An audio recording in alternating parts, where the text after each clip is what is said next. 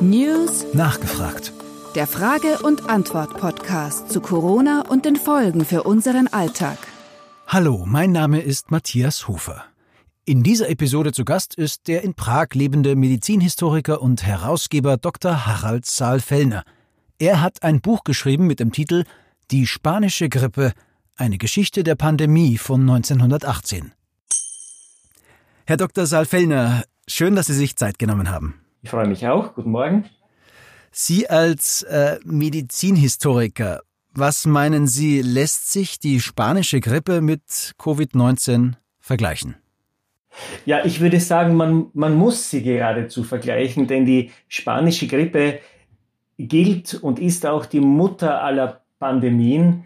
Und äh, wir beziehen aus Vergleichen ja wichtige Informationen, insbesondere in Bereichen, in denen man sich halt äh, auf Neuland äh, befindet. Man muss und kann äh, die beiden Krankheiten vergleichen. Es gibt sehr viele Parallelen in klinischer Hinsicht, der Übertragungsmodus. Da gibt es viel Gleiches, aber es gibt auch deutliche Unterschiede. Zum Beispiel das Alter der Betroffenen äh, und eben auch in klinischer Hinsicht bei den Lungenentzündungen, die man bei Covid-19 befürchtet, da sind es doch eher virale Lungenentzündungen. Äh, äh, bei der spanischen Grippe waren es bakterielle Lungenentzündungen, gegen die man sich heute recht gut schützen könnte. Damals aber eben gab es keine Antibiotika noch. Ein weiterer großer Unterschied äh, von heute zu damals ist, dass es eine Institution wie die WHO nicht gab. Wie und äh, wann hat man eigentlich festgestellt, dass es sich um eine Pandemie handelt? Äh, man äh, verwendete den Begriff Pandemie im deutschsprachigen Raum wenig bis gar nicht. Aber dass diese Krankheit weltumspannend ist oder zumindest große Gebiete überspannt und auch Kontinente, das wusste man in Österreich sicherlich schon im Juni 1918. Man wusste von den Soldaten an der Westfront. Man versuchte diesen, diese Beziehung nicht herzustellen. Das, äh, da gab es äh, gewisse äh, Probleme. Man hatte zuvor auch die amerikanischen Soldaten verhöhnt, die da äh, nun äh, krank äh, zu Bette lagen. Aber man wusste spätestens im Juni, als um die Mitte des Monats in Wien die, die Grippe einzog, einzog dass hier die spanische Krankheit, wie man sie nannte, nun endlich auch in Österreich eingetroffen war. Welche Lehren wurden denn damals gesellschaftlich, aber auch medizinisch aus der spanischen Grippe gezogen?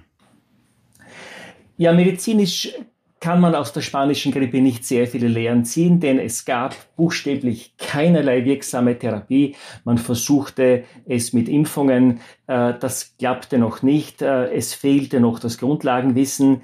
Äh, trotzdem hatten die Ärzte ein, ein gutes Stück Arbeit geleistet und mit vergleichsweise schlecht, vergleichsweise schlechten Waffenarsenal konnten wahrscheinlich doch sehr viele Menschen äh, gerettet werden. Äh, heute sind wir auf einem ganz anderen Niveau, so dass man medizinisch wohl wenig lernen konnte. Aber die spanische Grippe selbst wurde zur zur äh, großen Lehrerin der Virologie überhaupt. Und mit der spanischen Grippe hat die Medizin unglaubliche Impulse empfangen.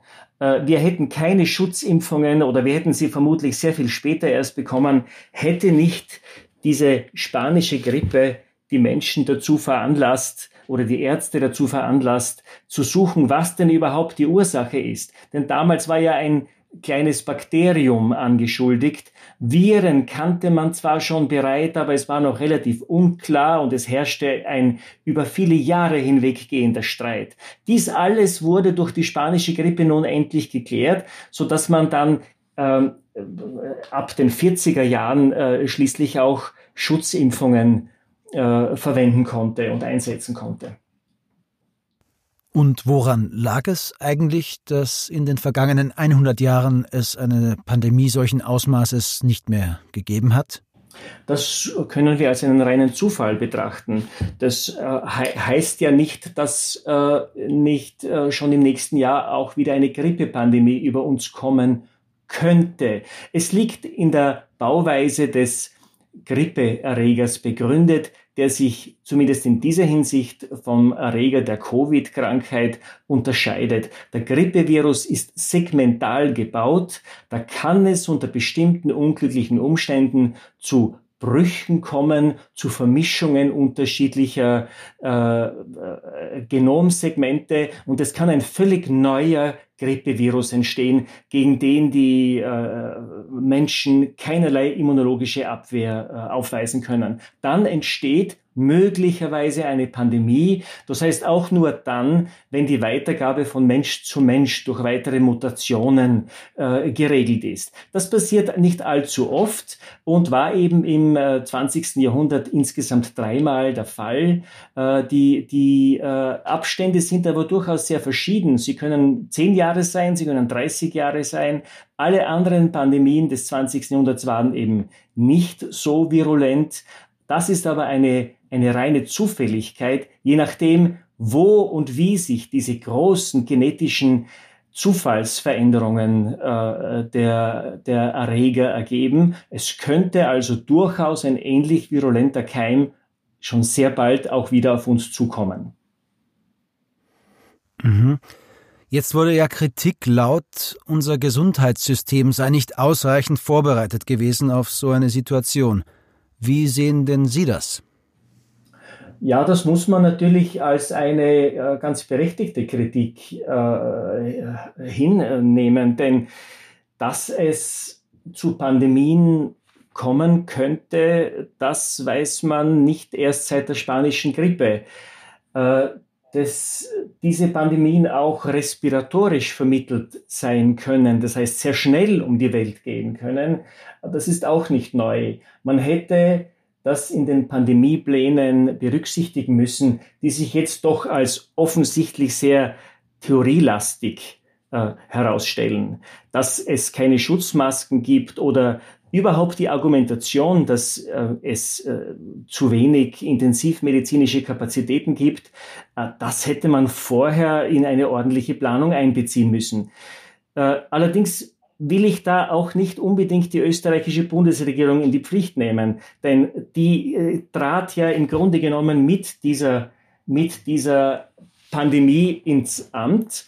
Und ich äh, denke viel an den derzeitigen Gesundheitsminister Anschober und seinen Vorgänger, ein, äh, ein äh, ukrainischer Arzt, Horbatschewski, der so wie der heutige Nachfolger ebenfalls mit der Grippe ins Amt kam, der eine völlig andere Politik betrieb. Er machte praktisch gar nichts und äh, natürlich ein enormes Maß an Kritik für dieses Nichtstun äh, abbekam. Aber die Vorbereitung, die kann auch nicht eine Regierung innerhalb von ein bis zwei Monaten machen. Das ist eine Sache, äh, die man über, über Jahre hinweg äh, mit, mit Ruhe in Angriff nehmen muss. Und selbstverständlich völlig frei von irgendwelchen parteipolitischen Präferenzen. Jetzt sind wir ja schon auf einer politischen Ebene und eine Diskussion über das Krisenmanagement hat ja in der Öffentlichkeit bereits begonnen. Wie muss Ihrer Meinung nach ein vernünftiges Krisenmanagement aussehen? Es muss von langer Hand geplant sein. Es muss absolut transparent geschehen. Das vermisse ich in der heutigen Bewältigung der Krise überhaupt. Ich möchte als mündiger Bürger schon wissen, warum welche Maßnahmen getroffen werden. Äh, das muss für mich abrufbar sein so weitreichende bis hin äh, zu, äh, zu verfassungsrechtlichen Fragen, so weitreichende Entscheidungen müssen dem mündigen Bürger zur Verfügung stehen. Das ist die Voraussetzung. Und dann müssen sich die geeigneten Leute zusammensetzen. Und ich glaube auch, dass es da eine Institution braucht, die äh, von langer Hand äh, vorbereitet und äh, äh, neue Pandemiepläne erstellt. Was passiert, wenn die nächste Grippepandemie kommt. Was passiert mit den Pflegerinnen, die wir aus Rumänien jetzt äh, nach Österreich äh, geleiten müssen, die so schwer äh, ins Land kommen? Das alles hätte man doch vorher wissen müssen, bevor man einfach zugemacht hat. Wie gesagt, diese Vorbereitung, die hat zu geschehen und zwar minutiös und, und, und bis ins Kleinste hinein, wie auch jeder Wirtschafter seinen Betrieb ja planen muss und auch für alle, für, für alle möglicherweise eintretenden Umstände eben auch schützen muss. Mhm. Also auch hier gibt es noch viel zu lernen. Ähm, Herr Dr. Saalfellner, vielen Dank für Ihre Auskünfte und Ihre Veröffentlichungen und Ihr Buch zum Thema Pandemie und äh, spanische Grippe werden wir natürlich hier in den Show Notes zu diesem Podcast verlinken. Ich sage Dankeschön, bleiben Sie gesund und auf Wiederhören. Ich bedanke mich auch. Ebenfalls meine besten Grüße nach Österreich und gesund bleiben. Wiederhören. Wiederhören.